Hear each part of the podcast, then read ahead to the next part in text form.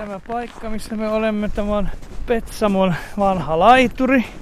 Tänne se laiva tuli vuoteen 1968, ennen kuin lautta alkoi liikennöidä. Ja tämä on tämmöinen Penger-tie, joka vie Uh, laiturille. No laituri on jo romahtanut, toki sinne pääse kesällä, mutta ei nyt kannata mennä, kun on täynnä nauloja. Ja tässä on aika hienot maisemat. Ja meri on jäässä ja lunta joka puolella ja pyryttää ja täällä on paljon sitten pilkiöitä, kun aurinko paistaa. Täällä ulkona on tällä hetkellä aika tämmöinen leuto talvisää. Pikkusen tuulee ja aika harmaalta näyttää taivas. Ollaan siis tällä hetkellä täällä Hailuodon saaressa Oulun edustalla ja nyt sitten täällä Petsamon laiturialueella, niin kuin tuossa kerroit. Tämä on sulle tuttu ja tietyllä tavalla varmaan vähän semmoinen rakaskin paikka, eikö totta, Oulun kansainvälisen työn pastori Arpad? Joo, tämä on tosiaan mulle rakas paikka, eikä vain pelkästään sen takia, että tuossa muutaman sadan metrin päästä on aika hyvä sorsastuspaikka, mutta tämä on kaunis paikka ja jotenkin semmoinen filosofinen paikka. Miten usein sä käyt täällä? Aina kun mä pääsen. Kyllä mä tulen tänne sekä pilkille, hiihtämään, kävelemään, sorsastamaan, jänestämään tai muuten vaan kävelylle. Miten tärkeää luonto on sulle? Sä tykkäät metsästää ja varmaan kulkeekin luonnossa. Kuinka iso asia se on? No se on aika iso asia kulkeminen, ei pelkästään metsästys, vaikka sienestys tai ylipäätään metsässä käveleminen. Jotenkin kun mä katson tämän, tämän maiseman ja sitten vertaan johonkin niin kuin kaupunkimaisemaan, no kyllä se ainakin vaihtelua pitää olla, että välillä pääsee tänne. Ja näin pohjoisessa minä mielellään täällä asustelen. Tämä Petsamon vanha laiturialue on muutaman kilsan päässä sun kotoa. Miten sä tänne yleensä kuljet? Käveletkö vai tutko jollakin muulla kulkuneuvolla? Öö, tuota, joko kävelen tai polkasen vanhan Jaguarin käyntiin.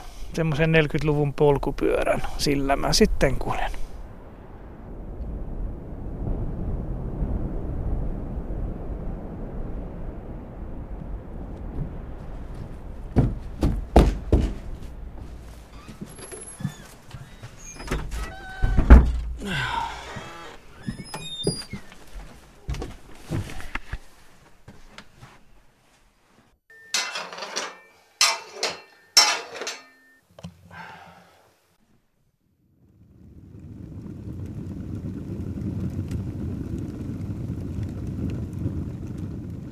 Tämän sun kodin sydän on varmaankin tuo leivinuuni, jonka just tuossa äsken sytyttelit.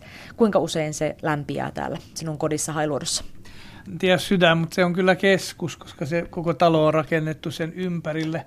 Kovilla pakkasilla joka toinen päivä, enää norma, normi talvi, talvipäivinä, se on kerran kolmessa päivässä. Eli pari kertaa viikossa Sä oot asunut täällä Hailuodossa useita vuosia ja oot tänne, tänne jo kotiutunutkin.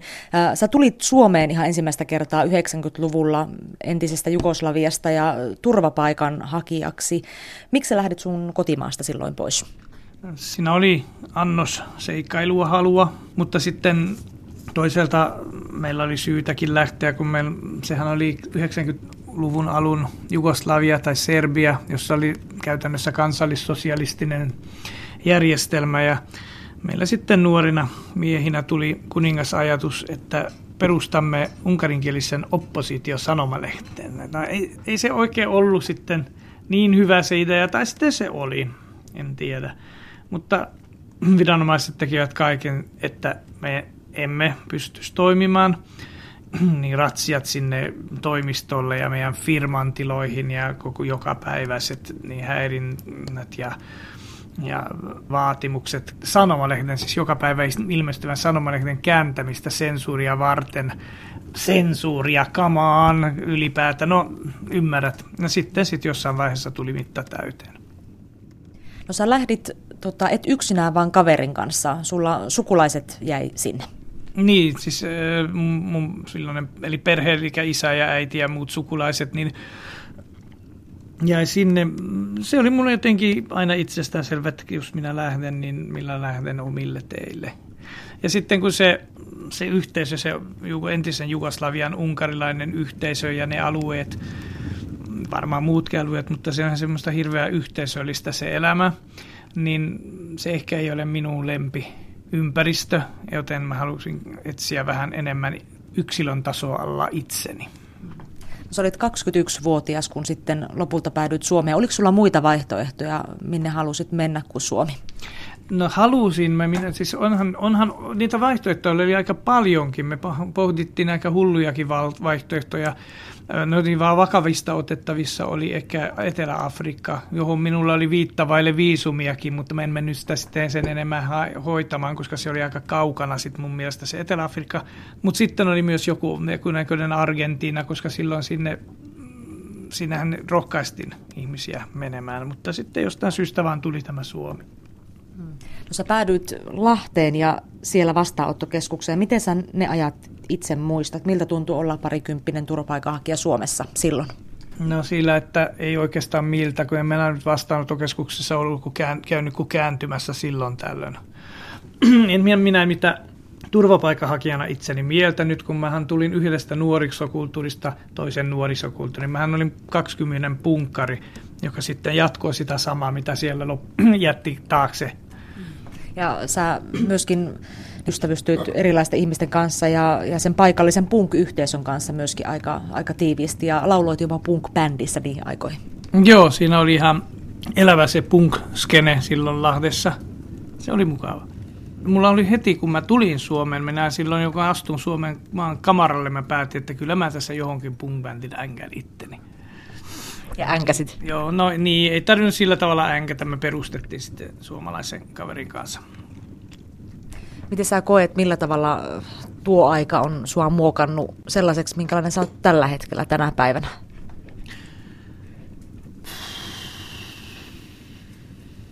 Aika vaikea kysymys. No miten mä nyt sanon, niin kuin Marx sanoo, ihminen, ihmisen aktiviteetti muokkaa ympäristöä ja taas ympäristö muokkaa ihmistä ja varmasti on jonkun verran.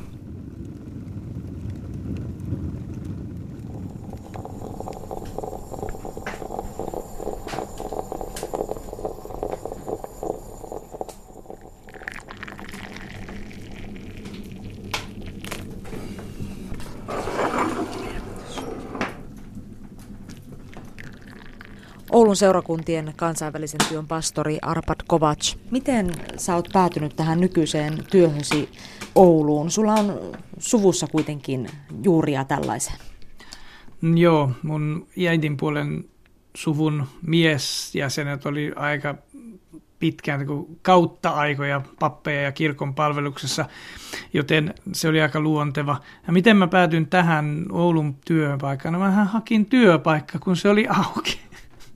Mä kävin haastattelussa, sitten minut valittiin. Nyt ne varmaan niitä harmittaa, mutta ei sille voi mitään. Mutta että käytännössä mun työ on nyt tällä hetkellä turvapaikanhakijoiden kanssa, paperittomien kanssa ja kielteisten päätösten saaneiden turvapaikanhakijoiden kanssa. Mun työ on hirveän, hirveän mielenkiintoinen, että se ainakaan ei ole tylsä ja se on aika täynnä semmoisia vakaviakin ongelmatapauksia, joita sitten yritetään ratkaista. Ja mä rakastan sitä haastetta, mutta toisaalta mulla on tämmöinen kaktiakoinen näkemys tähän työhön, että kyllä haluaisin mieluummin elää maailmassa, josta tätä työtä ei tarvittaisi. Sanoit, että haastavaa. Millä tavalla tai mitkä ominaisuudet tässä nyt nykyään on tässä sun työssä haastavia? onko tämä muuttunut jotenkin nyt niin kuin viime vuosina on tullut tosi paljon turvapaikanhakijoita Suomeen ja tänne Ouluunkin? Ei ole muuttunut.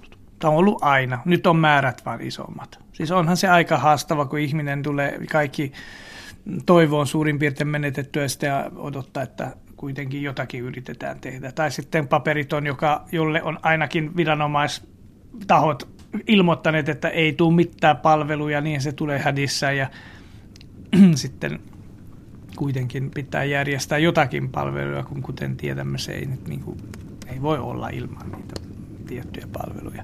Ja nämähän on ollut aina näin, mutta että nyt on määrät vaan isommat. No, kun sä työskentelet pastorina, niin sä et kuitenkaan millään muotoa ole mikään semmoinen perinteinen äh, kirkon mies tai miten sitä nyt sanoskaan, sun suhtautuminen uskoon ja Jumalaan, miten sä sitä itse kuvailisit? Tuskin minulla on mitään näkemystä, mitä joku ei ole esittänyt aikaisemmin, se on varma. No mun taustalla on se, että minä tulen tosiaan semmoisesta perheestä, jossa oli paljon teologiaa. Meillä oli teologia ja keskustelut ja viisastelu läsnä koko lapsuuden ja nuoruuden aikana. Ja sitten kun minä tulin Suomeen, niin voit kuvitella nuoren teologin opiskelijan hämmästystä, kun täällä oikeasti puhutaan, oikeasti väitettiin että onko Jeesus syntynyt neitsestä. Niin kyllä mä täytyy sanoa, että se sekoitti mun päätä tämä asetelma aika moneksi vuodeksi. Ja pitkään en ole tiennytkään mitä ajatella. Mutta sitten jonkun matkan päästä minä palasin tämmöisen erittäin liberaalis-teologisen näkemyksen ja siitä lähtien olen taas nauttinut teologiasta. Mitä sä ajattelet uskosta tällä hetkellä? Usko, se on parhaimmillaan inspiraatiota ja hyviä tunteita. Ja pahimmillaan se on kahlitseva ja ahdistava. Minä pidän jokseenkin niin kuin yhdentekevänä kysymystä, että onko Jumala olemassa. Minun mielestä tämä kysymys ei ole kovin mielenkiintoinen, eikä mielekäs oikeastaan.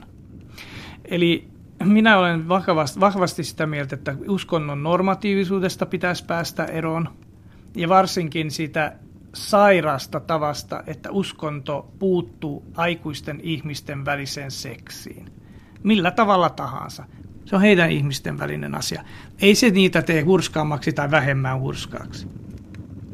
Sä oot myöskin varmasti seurannut tätä tämänhetkistä keskustelua sateenkaaripareista ja, ja tästä lakimuutoksesta. Millä mielin sä sitä seuraat? Erinomainen asia, että vihdoinkin pystyy se, että kirkko nyt kitisee ja vastaan, niin se ei kovin pitkään kestä. Ja siis muutenkaan kirkolla ei kovin paljon pohja sitä esimerkiksi kieltä papistolta. Sä oot itse ilmoittautunut sellaiselle listalle mukaan ja oot ilmoittanut, että sä oot valmis vihkimään sateenkaaripareja. Totta kai, ilman muuta.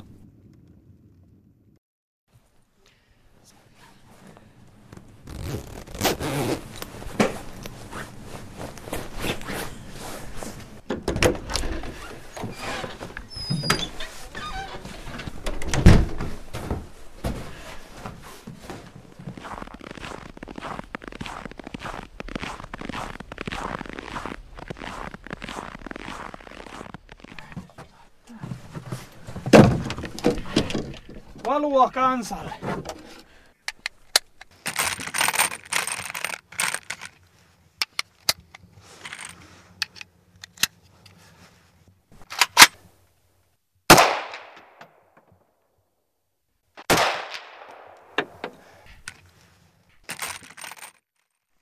Miksi ampuminen on sun yksi lempipuuhista?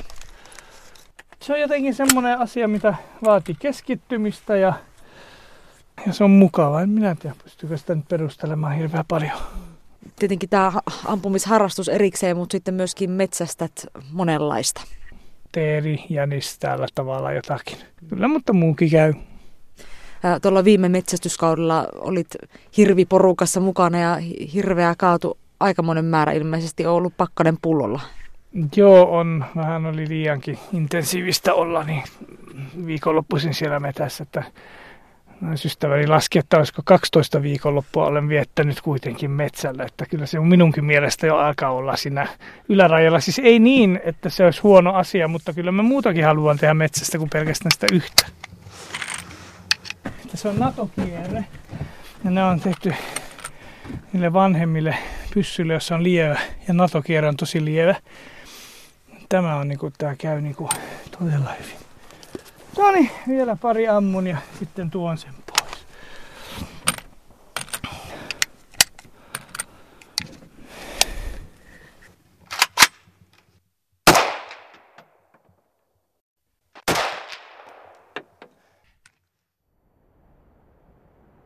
Ouluseurakuntien kansainvälisen työn pastori Arpad Kovac, sä vaikutat jotenkin kovasti kapinahenkiseltä. Ootko sä kapinahenkinen?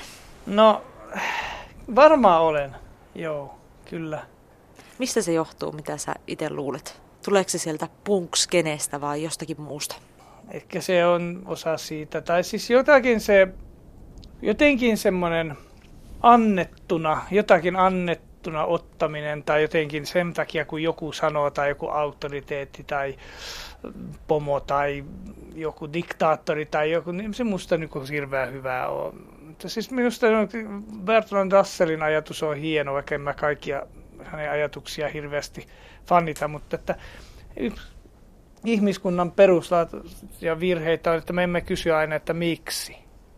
Ei se riitä, että se on käsky tai näin on päätetty, vaan että miksi.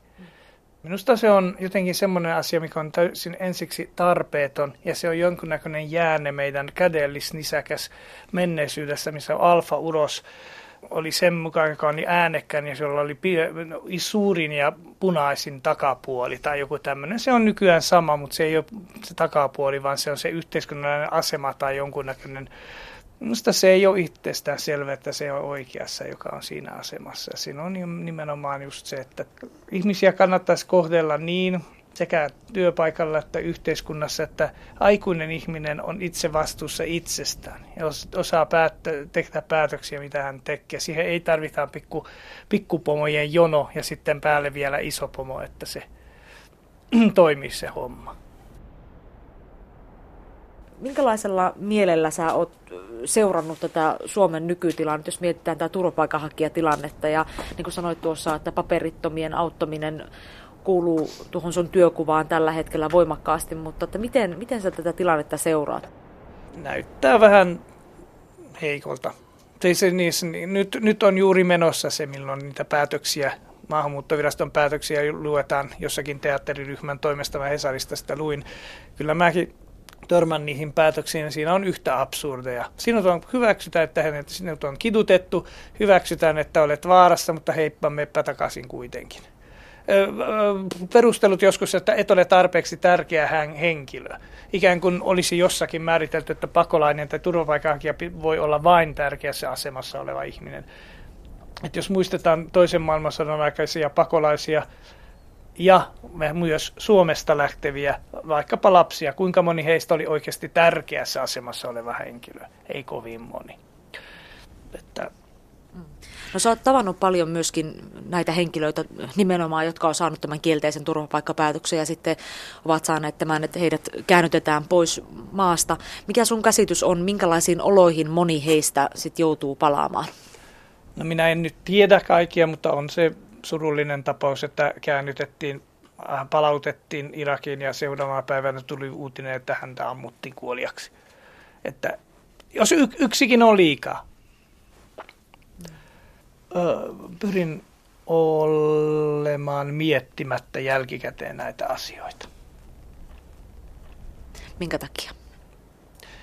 Se ei auta sitten jälkikäteen miettimistä ja sitä paitsi tuota, se jossakin pitää se raja vetää, että minkä verran mä niin tavallaan kannan näitä asioita mukana. Niin. Teen kaikki, mitä on mahdollista, että auttaisin. Ja, mutta se, että, että jos tavallaan niin kuin hän häipyy johonkin tai häviää tästä. Minä en pysty enkä voi sitä nyt pysäytyä murehtimaan, koska sillä ei ole hänelle, hänelle syötyä, eikä minulle, eikä kenellekään muillekaan. Kuulostaa varmaan aika kyyniseltä, mutta näin se vaan on.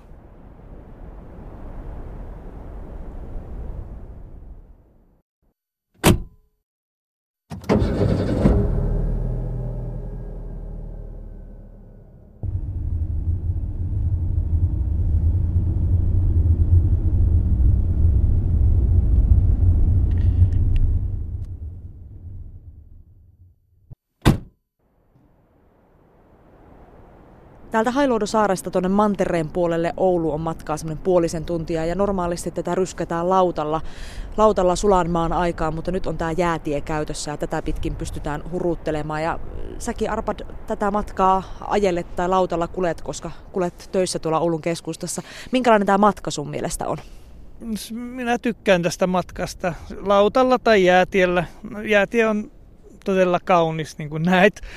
Ja taas lautalla ehtii nukkua, mietiskellä, lukea tai vaikka hoitaa puhelinasiat.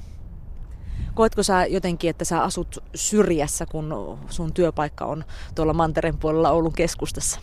Ei, kun minä koen, että mun työpaikka on rakennettu syrjäisen paikkaan. Se voisi tulla lähemmäs. Vaikka.